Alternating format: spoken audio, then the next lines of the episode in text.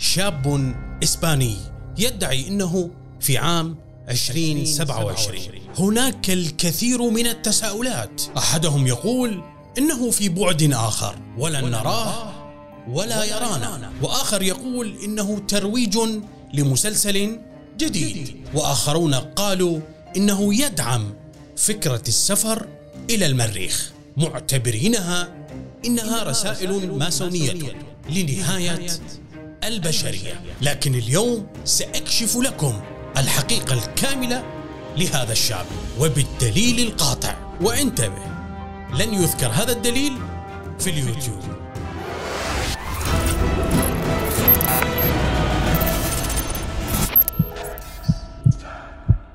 مرحبا أصدقائي أنا سيزر الحاتمي أحدثكم من مكان ما على كوكب الأرض وأنت الآن في نقطة تفكير الموسم الثالث من قناة أكستوك المتواضعة واللي راح تكبر بمشاركتك لها فخلي نبلش. يا صديقي المشاهد العزيز بآخر فترة شفت تعليقات كثيرة لناس رادوا يطلبون من عندي أن أعمل فيديو أفسر به وضع أو فيديوهات الشاب الإسباني المنتشرة على التيك توك واللي أصبحت هاي القضية معروفة تقريبا للجميع. لكن بداية أريد أوضح للناس اللي ما يعرفون شنو هذا الشخص أو شنو يدعي وكيف يدعي أيضا. وبعدها نكشف السر الوحيد اللي وعدتك به واللي أيضا أكرر ما موجود اطلاقا على اليوتيوب. فخل نبدي منو هذا الشاب وشنو دا يسوي. شوف يا صديقي المشاهد العزيز هذا شاب إسباني عنده حساب على موقع التيك توك. يدعي إنه هو صحى في يوم من الأيام من غيبوبة داخل مستشفى ومن صحى بدأ ينادي على الناس أو على الممرضين لكن المشكلة ما سمع أي إجابة منهم فإلى أن وصلت به المرحلة أن ينهض من سرير المرض حسب ما هو يقول وبدأ يتجول بالمستشفى لكن المشكلة أنه هو لاحظ أنه لا يوجد أي بشر داخل المستشفى واللي انجبر بعدها أن يتجه إلى تليفونه المغلق واللي استغرقت تقريبا ساعة كاملة في سبيل أن يشحن التليفون. بعد ما شحن التليفون بدأ يصور وصور المستشفى بالكامل فارغة. من أقول لك فارغة معناته إنه هي فارغة من أي مخلوق. بعدها دفع الفضول أن يخرج خارج المستشفى وأيضا لم يجد أي بشر بالأماكن المجاورة أو المحيطة بمبنى المستشفى. مما ولد عنده هذا الشيء أن يكمل بتصوير الفيديوهات ويبدي يرفعها على الإنترنت. وحسب ما هو يقول أنا سويت هذا الشيء في سبيل أن أثبت لنفسي حقيقة عدم وجود البشر بالوقت اللي أنا موجود به. فتوجه إلى موقع التيك توك اللي هو الترند في هذه الأيام. لكن تفاجأ من وجود حسابات أي وجود ناس داخل هذا الموقع. وبدأ ينزل مقاطعة وبدأ يناشد الناس يقول لهم إنه أني وحدي في هذا العالم. وإنه أني اكتشفت إنه وقت تليفوني هو في سنة 2027 بداية الأمر صراحة الناس الكثير استهزئوا به لكن إصرار هذا الشخص في تنزيل الفيديوهات ساعة بعد ساعة يوم بعد يوم أثار جدل. وبدأت التحديات. منهم من قال له توجه إلى مركز المدينة اللي أنت عايش بها وصور لنا هناك بحكم أنه دائما مراكز المدن هي مكتظة بالبشر. لكن هذا الشاب بعد ساعات من هذا التحدي ذهب إلى مركز المدينة وأيضا صور فيديو يدل على عدم وجود أي بشر في هذا المركز. ثم أحدهم طلب منه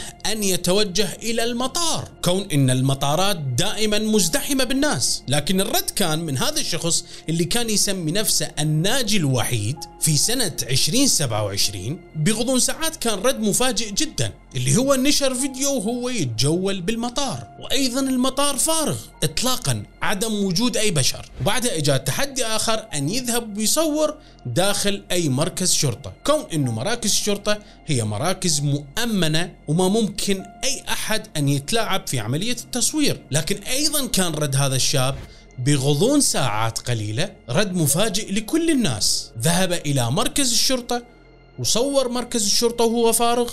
وأيضا أثبت لهم بالدليل إنه هو ركب سيارة شرطة ويتجول بها بالشوارع. وهذا الأمر هو ممنوع اطلاقا. ما ممكن لأي شخص أن يركب سيارة شرطة ويتجول بها بالشارع. فبدت بعدها مشاهدات فيديوهات هذا الشاب تزداد ألف بعد ألف إلى أن وصلت إلى الملايين من المشاهدات. وبدت الناس تتكلم عنه بإثارة واستغراب. هل ممكن أن يكون صادق؟ لكن كيف؟ لكن نعم أنا وأنت يا صديقي المشاهد العزيز شفنا الكثير من المقاطع الفيديوية المنتشرة على الإنترنت اللي تبين صور ناس سافروا إلى المستقبل واللي هاي تعتبر الفيديوهات مثيرة للجدل. لكن كيف ممكن أن يصير هذا الأمر؟ واللي إحنا كل إحنا نفسرها إنه هاي تقريبا فيديوهات مفبركة. وكان عندنا دليل قاطع إنه لوش ما تصير مثل هاي الفيديوهات بوقتنا الحالي بسبب توفر التقنية تقنية كشف الفيديوهات المزيفة. هل ممكن أن يكون هذا الشخص فعلا عايش بغير بعد؟ هل ممكن هو فعلا الشاب الوحيد؟ الناجي على الكرة الأرضية؟ كيف ممكن أن يكون هذا الأمر؟ لكن فيديو بعد فيديو من ينشر هذا الشخص بدت الناس تصدقه شيء بعد شيء وبدت تحديات هذا الشخص تزداد قوة منهم من قاموا بوضع أوراق تحمل أسماء معينة أو أرقام معينة في أماكن محددة ومزدحمة بالسكان وطلبوا منه أن يذهب إلى هذا المكان وأن يصور وهو يأخذ هذه الأوراق. لكن وهو أيضا بكل جدارة أثبت هذا الشيء أيضا بعد مرور ساعات. فإزداد الشك أكثر بتصديق هذا الشخص. حتى إن وصلت القضية أن يتحدى إعلامي كبير إسباني في أحد القنوات التلفزيونية على البث المباشر. وطلب من عند الإعلامي انه هو يدعي إلى أن يجي يدخل داخل الاستوديو وياخذ الكتاب الفلاني من هذا الاستوديو. كان هذا التحدي من قبل هذا الإعلامي حتى يكشف هذا الشخص يكشف أكاذيب هذا الشخص. كون إن الاستوديو داخل بناية مؤمنة وتواجد الكثير من كاميرات المراقبة. لكن المفاجأة الكبرى بغضون ساعات جاء هذا الشاب وأيضا أخذ الكتاب. وأيضا كان الفيديو اللي نشره داخل الاستوديو والاستوديو فارغ اطلاقا. هنا بدأ التشويق يزداد. بل وحتى أيضا استعمل البث المباشر على برنامج التيك توك. بعدها بدأوا الناس بالتخمين. مثلا كل شخص كان محترف ببرامج المونتاج. البرامج اللي من خلالها يتم تعديل الفيديو كان يقول إنه من الممكن بتوفر برامج التابعة لشركة أدوبي من الممكن أن نخفي الناس. وهذا كان الكلام هو كلام واقعي بالفعل. لكن قام هذا الشخص برد بتصوير فيديو. كان هذا الفيديو هو سبب إسكات جميع الناس اللي متمكنين من برامج المونتاج أو بالخدع البصرية. أسكت كل المبدعين بهذا المجال. من صور فيديو ووقف به أمام اللي أثبت لهم بهذا الشيء إنه هو ما كان يستعمل خدع بصرية مثل ال green screen وغيرها اللي تستعمل في إنتاج الأفلام. فأزيلت عنه إنه محترف بعالم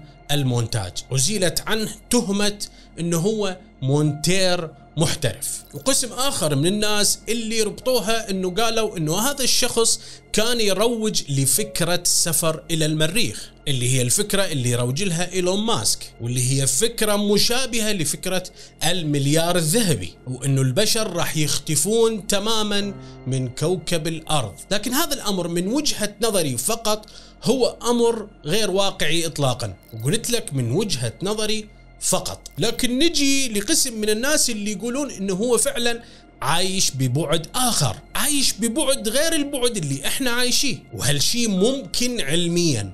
نظريا علميا. وممكن تشاهد الحلقة اللي سويتها حول هذا الموضوع اللي تقدر راح تظهر لك بالآية هنا أو هنا. لكن يا صديقي المشاهد العزيز أكو أمر انتشر بالفترة الأخيرة بالأيام القليلة الأخيرة. إنه هذا العمل هو عمل ترويجي لمسلسل جديد راح ينعرض على النتفليكس أي إنه كل ما قام به هذا الشخص هو دعاية لمسلسل جديد. والكثير من الناس فعلا صدقوا هذا الموضوع. لكن اليوم أنا أثبت لك وبالدليل القاطع أنه عمل هذا الشاب هو مو دعاية لمسلسل أو لفيلم بسبب ما نشر الموقع الأول الإلكتروني الذي يقول إنه هناك شركة أعجبت بفكرة هذا الشاب وتتمنى أن تعمل مسلسل على هذا الموضوع. لكن الكثير من الناس فهمت القضية بالغلط وتقدر تشيك المصادر الموجودة أسفل بالوصف. لأنه هي الشركة تقول أنه إحنا انعجبنا بفكرة هذا الشاب ومن الممكن أن نحوله إلى عمل فني مسلسل أو فيلم. لكن هو مو إعلان هو مو ترويج لمسلسل أو فيلم راح ينعرض. لكن يا صديق المشاهد العزيز أحب أقول لك إنه شكرا لك لأنه أنت تحملت ووصلت إلى هاي الدقيقة من هذا الفيديو اللي راح أكشف لك بيها فعلا السر وراء هذا الشاب الإسباني. شوف يا صديقي المشاهد العزيز قبل فترة قليلة أيضا انتشرت مقاطع على التيك توك يظهر بها الممثل توم كروز والكثير من الممثلين. إن هم يقومون بعمليات داخل الفيديو أو يتكلمون كلام داخل الفيديو. لكن هم أصلا ما قاموا بتسجيل هذا الفيديو اطلاقا. هم كانوا داخل بيوتهم أثناء فترة تسجيل هذا الفيديو. وبعدها طلع الرئيس باراك أوباما في لقاء فيديوي يقول إنه أو يبين خطورة استخدام تقنية الديب فيك. تقنية التزييف العميق لأنه هاي التقنية راح تسبب مشاكل كثيرة. لكن تفاجأنا كل إحنا وتفاجأت كل مواقع التواصل الاجتماعي إنه الشخص اللي ظهر هو مو باراك أوباما أصلا. اللي كان يحذر من استخدام هاي التقنية، أصلا باراك أوباما كان موجود في بيته، وأيضا عملت حلقة كاملة تقدر تشوفها هنا أو هنا حول موضوع تقنية التزييف العميق. لكن لا تتوقع أنه راح أقول لك أنه تقنية الشاب بالإسباني هي عبارة عن تقنية للتزييف العميق. لا لأن الشاب الإسباني استخدم تقنية سرية جدا واللي هي تقنية التعلم العميق ال deep learning بإدارة من؟ بإدارة الذكاء الاصطناعي. قاهر الذكاء البشري اللي نسبة به الخطأ هي صفر بالمئة. فاليوم بمقاطع هذا الشخص على التيك توك هي عبارة عن مقاطع مستعمل بها تقنية التعلم العميق اللي ما حد ذكرها اطلاقا على كل منصات التواصل أو على كل المواقع. اللي هاي التقنية تستعمل خوارزميتين أولها خوارزمية الأمر والثانية هي الخوارزمية اللي تشيك صحة أو حقيقة هذا الأمر. واثنيناتهن هن يتعلمن قابلات للتعلم أي إنه الخوارزمية الأولى هي اللي تصنع الفيديو والخوارزمية الثانية هي اللي راح تشيك الفيديو على كل مواقع التواصل الاجتماعي أو على كل الفيديوهات الموجودة في الشبكة العنكبوتية لكل العالم. وتقيم من خلالها هل إنه هذا الفيديو ممكن كشفه أو لا. إذا ممكن كشفه بنسبة 1% راح ترجع للخوارزمية الأولى والخوارزمية الأولى تشتغل عليه حتى تقدمه بالشكل الصحيح اللي ما ممكن تفريقه. بعد هاي العملية الخوارزميتين يقررن أني ينشرن هذا الفيديو. اللي ما ممكن كشفه من أي بشر. فالعجيب اليوم يا صديقي المشاهد العزيز ليس ما يدعيه الشاب الإسباني الناجي.